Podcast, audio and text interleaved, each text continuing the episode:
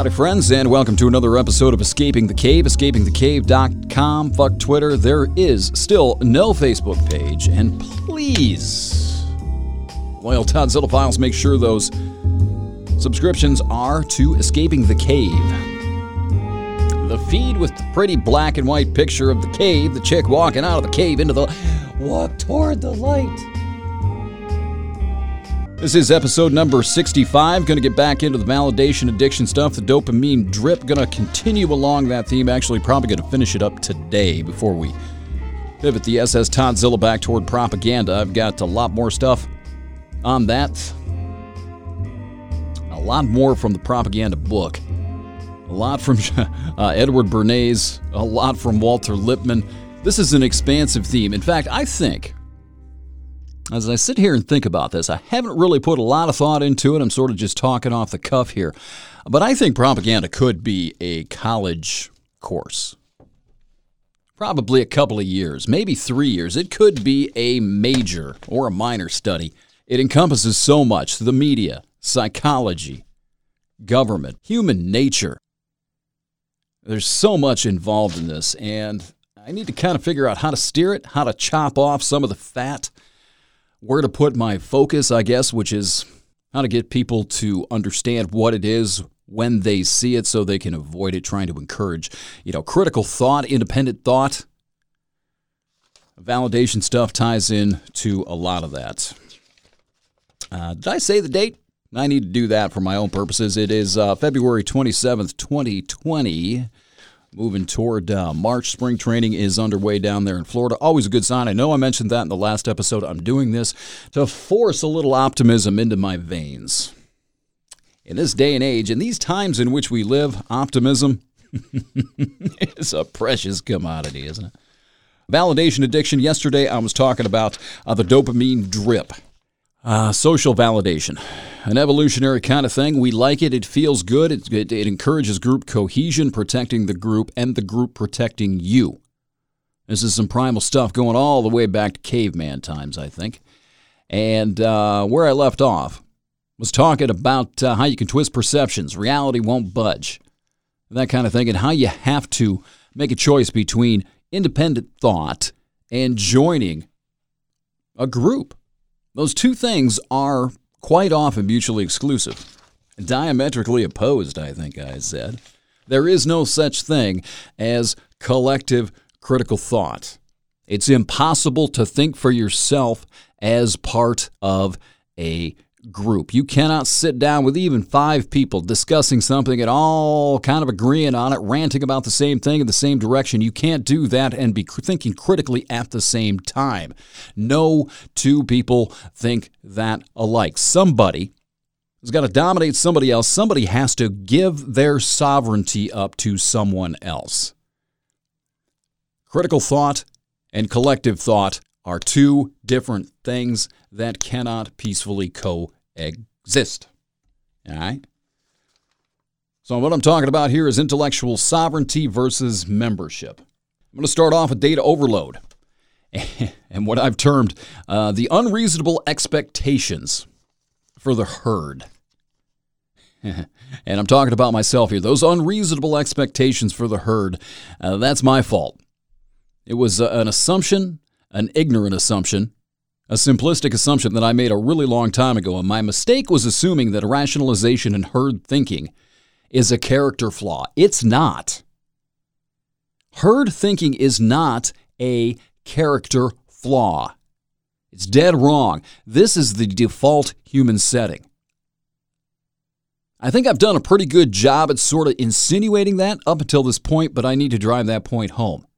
Herd thinking is the human default setting. Tribal programming set by social evolution, designed to bind and protect the group while providing a collective narrative, a religion, a group myth, a story, if you will, and you just did.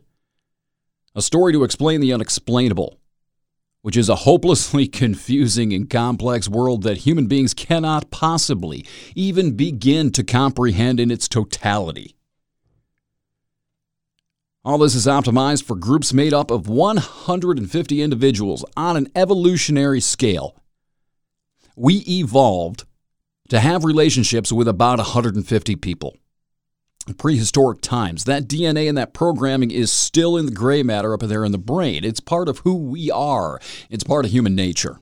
Now, when you think about it in that context, with the, the collapsing of the overarching myth, thanks to agitation, the propaganda stuff that I've talked about, attacking the national myth, the national narrative, the grand design, obliterating collective trust in institutions and each other, and probably, in my view, most importantly, a biblical flood of uh, data overload, leaving this already bewildered herd lost, naked, afraid.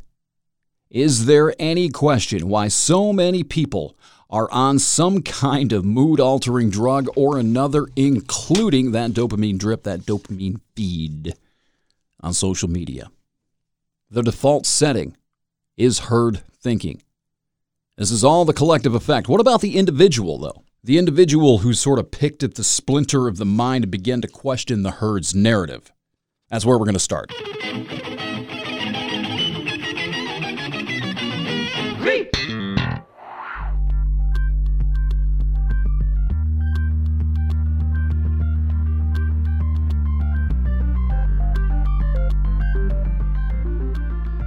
Again, I need to reiterate before I start this, because I think it's hugely important, especially for the purposes of this episode. But uh, the idea or the assumption that herd thinking and all this rationalization, the post hoc rationalizations, to reinforce the worldview, the grand design, the tribal story, however you want to phrase it, that herd thinking is human beings' default setting. It is not a character flaw. It's not something that uh, a person lacks virtue or morals if they do not think independently. All right, this is not a moral judgment. This is the default setting of human beings. The person committed to truth, the person committed to seeing reality as it is, independent of the in group and all of that validation that comes with it, that person is rare. That person is the mutant. I've talked about this before. I think I did another episode where I titled it The Beautiful Mutant. This is what I'm talking about. The person who is willing to stand apart from the group, from the herd, and stand on his own two intellectual feet is the mutant. Everybody else, they're the normal ones, okay? So, what happens though? What happens if you decide to stand apart from the herd, start questioning the herd's narrative, the overarching theme, the religion, however you want to look at it, the dogma, the doctrine, the platform, maybe? And I have to start by reiterating again that destroying, challenging, or even questioning that myth psychologically dangerous if the person does not know what they are in for. If the choice to quietly step away is made with no public pronouncements whatsoever, all right, and without a trusted support group on which to lean without just changing herds, that's important. Without a trusted support group on which to lean without just changing herds and adopting another narrative, another story, another religion, going from Catholicism to Buddhism. All right, there's going to be an inevitable internal friction.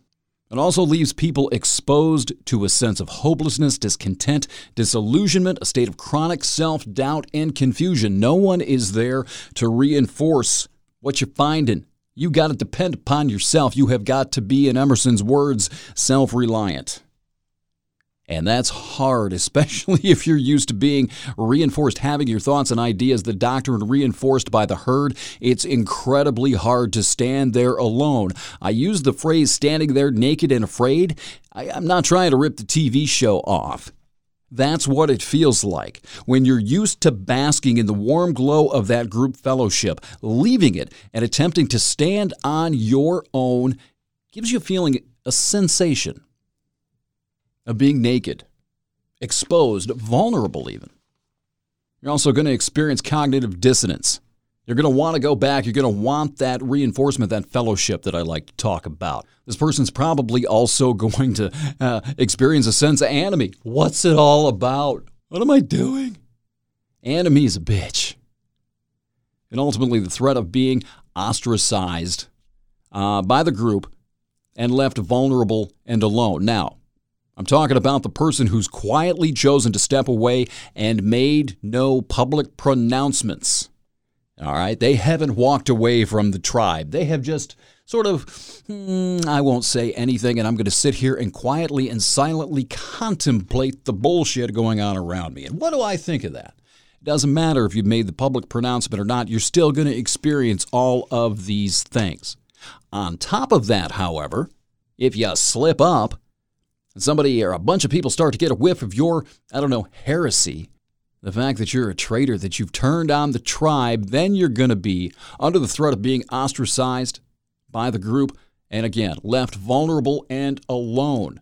They're going to turn their back on you. You've seen Goodfellas? Now, Henry, I got to turn my back on you. Did you see what that did to Henry Hill in that movie? Ray Liotta? That's being ostracized. It's a big deal. To human beings, it really is. A lot of people say, I don't care about any of. Yeah, okay. Being part of something, being included in some kind of group is fundamental basic human psychology, basic human emotions. Again, I didn't graduate from Freud University here. But being a part of a group is something that's inherently human. We are social animals, we are social critters, and being ostracized is a big deal and challenging the accepted myth and worldview, uh, puncturing an ideological bubble, even publicly questioning these things, exposes the would be individual to evolution's psychological immune system. It's designed to fight against solitary individualism. I need to repeat that. Evolution's psychological immune system is designed to fight against solitary individualism. You are going against the grain by striving towards independence.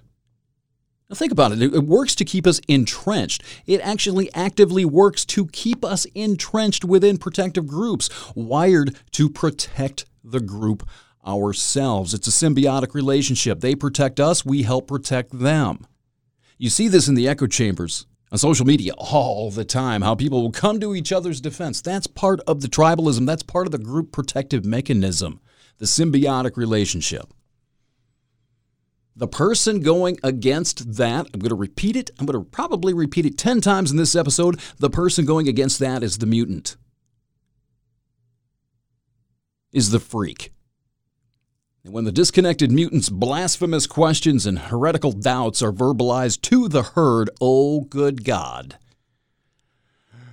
Danger, Will Robinson. It leaves the individual not only isolated, but open to attack. They're going to turn on you. All you need to do to see this in action, every Friday night, Bill Maher has a show, 10 to 11 on HBO Eastern Time. Occasionally, he will start criticizing the, the uh, far left woke flakes. Next time he does that, uh, uh, venture over to Twitter. Watch what happens to the traitor Bill Maher, even if he gently criticizes the woke flake crowd. He does this periodically. There's a difference between solitary confinement and choosing your intellectual sovereignty and solitude intentionally. There's a huge difference.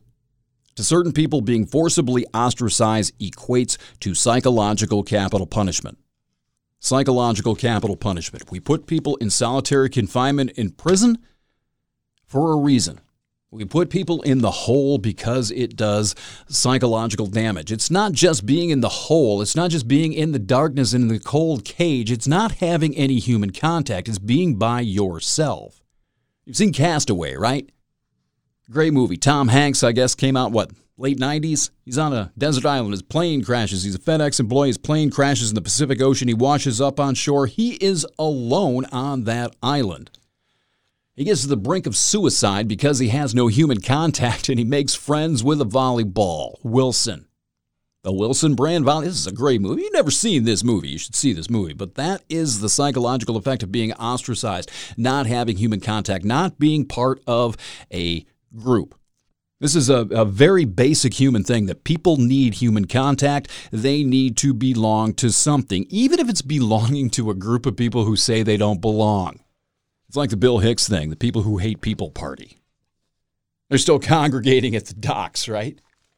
So, yeah, if you've gone out and you've proclaimed your, I don't know, heretical doubts to the ver- and verbalized them to the herd, you could be ostracized, psychological capital punishment, being forcibly ejected from the group rather than choosing to voluntarily leave it. This is really interesting. I'm thinking back to 2017 when I decided that I was going to start to cut ties with the, uh, the liberal crowd. And I tried to do it gently. I really did. I'm like, you know what? I'm going to start just pissing everybody off. It's time to close this group down. It's time to take people out of this, uh, you know, this echo chamber. I'm going to shut the echo chamber down. Trying to explain it that it wasn't them, that I was changing, and I really didn't really want to have the conflict with these guys that I thought was coming. Let's just stay friends. Let's not chat about this stuff anymore. Holy shit, a couple of people. Even though I was voluntarily leaving this echo chamber, leaving this group, started acting like I was being ostracized anyway. We won't let you leave voluntarily. It's like when you're trying to quit. You can't quit, you're fired. More than one person. It just dawned on me as I was going through this. You can't quit the herd, you're fired. You can't leave, you're ostracized. We win. you can't reject me, I reject you first. Oof, people are goofy. You know that? People are really fucking goofy. Anyway, all of these psychological maladies, these psychological effects of leaving the group, maybe being ostracized, whatever you want to say, however you want to look at it, all of these things are relieved by just getting on board. By just getting on board and accepting the doctrine and going along with the flow. Going with the flow, man. I got that line from an old boss. My last radio gig famously ordered me to, Todd, you need to just get on board. Do I? We'll see about that. And then I was fired. I was ostracized from the radio station. That's really what it was. I didn't believe in what was going on there, and I had no problem going into work, yeah, maybe self destructive, maybe not, but going into work every single day telling the boss exactly what I thought because I thought I was right. I thought the state of the, the industry was as such that they were not going to be relevant in 10 years, and I was going to probably be out of a job or out of the industry in 10 years if they didn't find a way to stay relevant. I was not getting on board. I was preaching a heresy within the corporate environment, and yes, I was ostracized. Was I right? Of course I was right in the long run, but at the time didn't matter. I was a heretic. I was a blasphemer. I was not on board with the corporate mission in Santa Fe, New Mexico at this radio station. And I was let go. I like that. Being fired from a company is being ostracized from the company. Sounds more noble, doesn't it? Anyway, yeah, all these things relieved by just getting on board. Uh, you have to be part of the team rowing in the same direction. Throw your share of coal in the engine. Sing your song in unison with the rest of the tribal ship. Row, uh, row, uh, row. In unison, in lockstep. You got misgivings? well, don't bother with all that shit, sailor. Don't worry about it. No, no, no. Everything's cool, man. The Titanic is unsinkable. Just throw that coal in there. Keep us sailing. It's simple. The validation of simple fellowship is how we're psychologically designed to congregate, to cooperate. It's easier. It feels better. And the outsider, the drifter, the ideological vagabond is, on a primal level, seen and felt as a threat. This isn't an intellectual level. This is an emotional, a primal level, just a reaction. Somebody who's different, somebody who's not on board, somebody who refuses to row is seen as a threat automatically. Some people may have a certain curiosity about these folks, but there's something wrong. I've seen this traveling, I've seen this hitchhiking around the country. Like you come into a town, or maybe you've got the backpack on, you're a little salty little road, grungy, and you walk into maybe a gas station. You in to get a pop, maybe a water, maybe a pack of cigarettes, and the looks you get from people, because you're a drifter, you're an outsider. You can detect the automatic reactions that people have to that image. Like, ooh, threat. I've had people, I've told this story, I think, on the podcast before. I was out in Utah in 2008, and I got kind of stuck right around uh, Twin Falls a Mormon country, right? I was sitting at this spot, been there a long time, kind of thought I was going to get stranded there. I didn't. Uh, but I'm sitting by the side of the road, sitting on my backpack, listening to my headphones, throwing the thumb up. I swear to God, I was close enough to the edge of the road when they turned onto the on ramp. I could hear people locking their doors, driving by me on an on ramp. This has happened more than once, and, and the looks on their face, because you can see right through the, the, the windshield. And they're not thinking about whether or not you're gauging their reaction. They're just reacting to you and the looks of terror, not all the time, but the looks of terror that you get when they're driving by and they see this outsider, they see this drifter, this vagabond, whatever, you know, internal mental image they have of you in their head, it's fascinating. It's entertaining, it's amusing, but those people can be dangerous if you're not careful. It's like approaching a, a wounded dog or a terrified dog. I could go on for hours about that. Maybe I'll do an episode talking about the hitchhiking days sometime. But so we've got all this, and now you add to it a globally interconnected society that's incomprehensibly and hopelessly complex. As I said before, and thanks to our technology, is drowning us in an endless sea of disjointed, corrupt, even subversive, and misleading data. There's no wonder we've hidden inside our respective villages, our tribes, our echo chambers, our cults. It makes a lot of sense. Confused people go to what they know, or what at least supposedly comfortably explains things for them so they at least don't feel confused anymore. I mean, what's the alternative, right? In this data overload, this deluged data, this confusing, complex world, what is the alternative? Who else can we trust but our group? And if we found our own herd, to be untrustworthy as well, then what? Then what? If you start asking questions and you find out you can't trust the people you've been trusting, you can't trust any of the information out there, what are you supposed to do? Path to empathy. I do not use bewildered herd as a slur. A bewildered herd. Bewildered is understandable. All of us are bewildered, especially in this day and age, unless you've adopted a religion, a theology, literally a theology or an ideology, schema, a worldview, however you want to phrase it, pseudo environment, a narrative. So many words for this. Unless you've adopted that, almost none of us really know what to believe anymore on anything that we can see beyond the end of our own noses.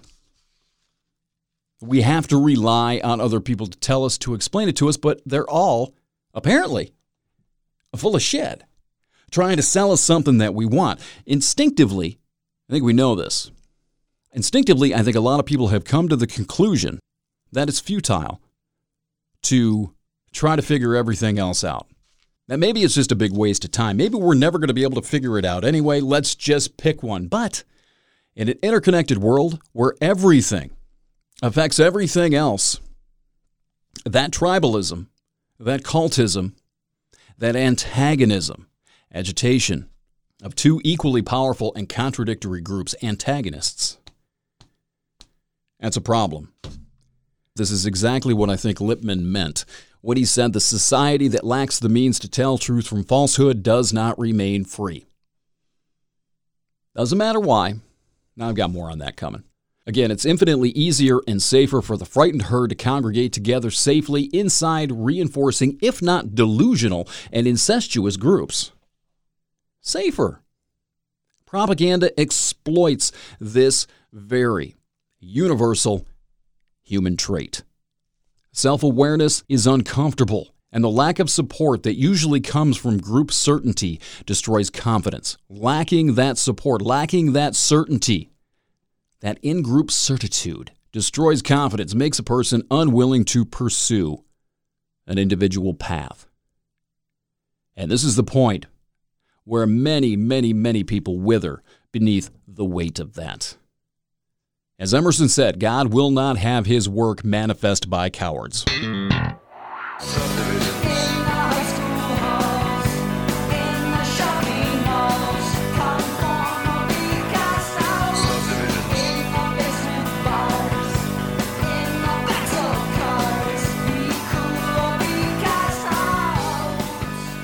Listening to Escaping the Cave. I'm your cordial and friendly host, Todd. Hello there. I never introduce myself. I often wonder if first time listeners come and find this podcast. Who the hell are you? You never say your name. You never introduce yourself. You never share anything about yourself. Except for these anecdotes and these stories. I don't know who I'm listening to. Well, my name is Todd. Hello. Happy to have you along. I think. anyway, so perhaps you're still asking why more people fail or don't even bother trying to extract themselves from the tribe, from the herd. It's obvious, man, because risking all this demands vulnerability, stifling the ego just enough to bathe in a cold tub of embarrassing humility, even silent, embarrassing humility. The internet is where lane changing vulnerability is gang raped. And particularly by former herd allies who quite likely now view the mutated individual as a heretic and a traitor. Those whose fallible minds indulge in group certainty will always see the ideological expat as a threatening reflection and only clutch tighter to the protective narratives and accompanying rationalizations. Individuality reflects conformity and can make people defensive. So, yeah, why don't more people do it? The answer is in the form of a question Why bother? Overwhelmed by the data overload and confusion of a hopelessly complex world, it's far easier to hug even tighter to the comforting myth, the religion, or whatever else offers the warm glow of fellowship and social validation, as well as the dopamine hit. Once again, people who cannot tell truth from falsehood do not remain free. And all this comes at the expense of objective and external truth.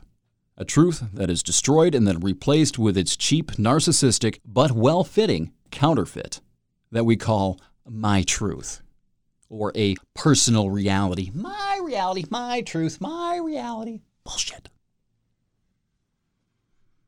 Truth and reality is singular. Different versions of the truth, different realities are mistruths and not reality. They may be perceptions, they may be points of view, but perceptions and reality are not the same thing. See, I like to say that in the English language, we use different words for different things for good reasons. You can twist perceptions. Reality won't budge. There is no such thing as your reality. I'll spare you the rant, but believe me, I have it memorized. So, Walter Lippmann, Jonathan Haidt, Marshall McLuhan, Harari Postman, Neil Postman, excellent writer, by the way, if you've never read him, Nicholas Carr, so many others.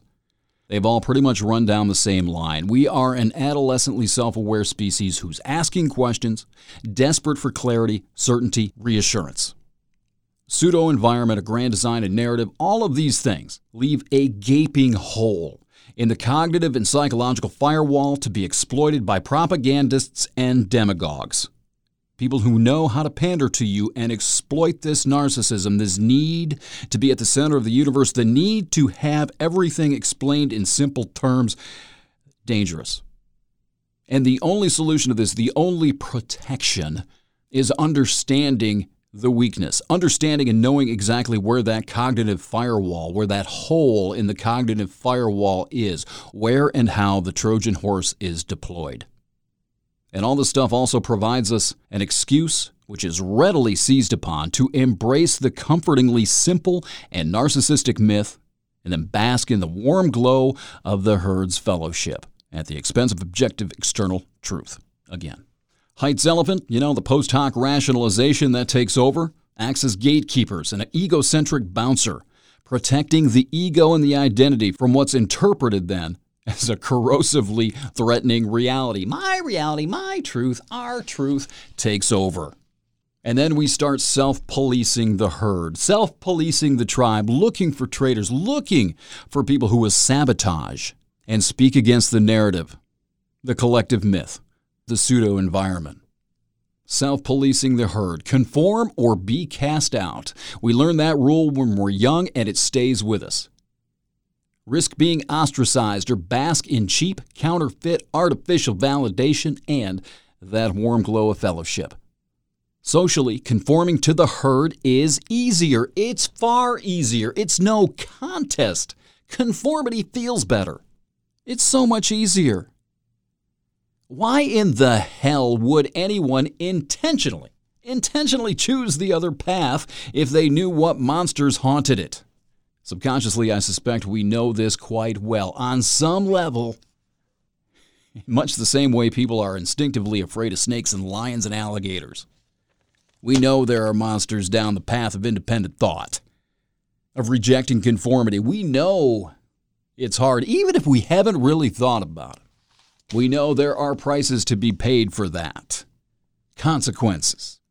So for me, personally, I have to adjust my expectations. Long held expectations. I used to think, ridiculously, ignorantly, I'll use the word ignorantly and apply it to myself here. I used to ignorantly think conformity was a character flaw. Probably while I was doing it, more than I'd like to admit. But I've always had, on some level, maybe tooting my own horn here, maybe not, whatever, I'll leave such determinations and judgments to you. But the splinter in the mind, I talked about that a little while ago. It's always been there. It's always caused me problems. Sometimes it manifested itself self destructively. But it's always been there in my case. I was miserable until I actually started to pay attention to it, and miserable afterwards as I, like I said, didn't understand a lot of what this was going to entail psychologically, what it was going to cost me emotionally and psychologically. I didn't understand any of this 10, 12 years ago. And it made the process infinitely harder. With the stumbles and everything else on top of it, holy shit, man. I did not know what I was getting into. So, yeah, with all of this taken into account, you want to fix that? you want to fix the default setting? You want to adjust the default setting on human beings? The evolutionary default setting for tribalism, groupthink, the herd mind? Echo chambers, all of that, you want to fix that. Good luck. You're going to have more luck begging people to grow wings.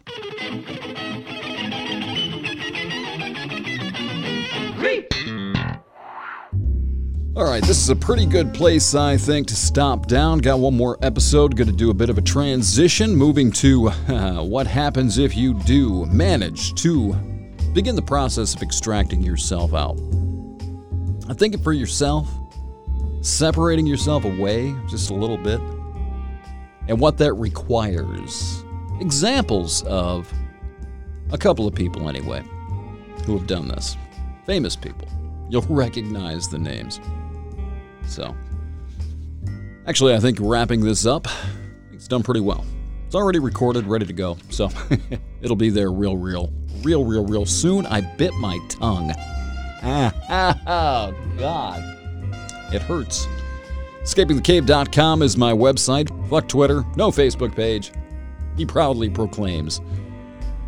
Till next time, so long.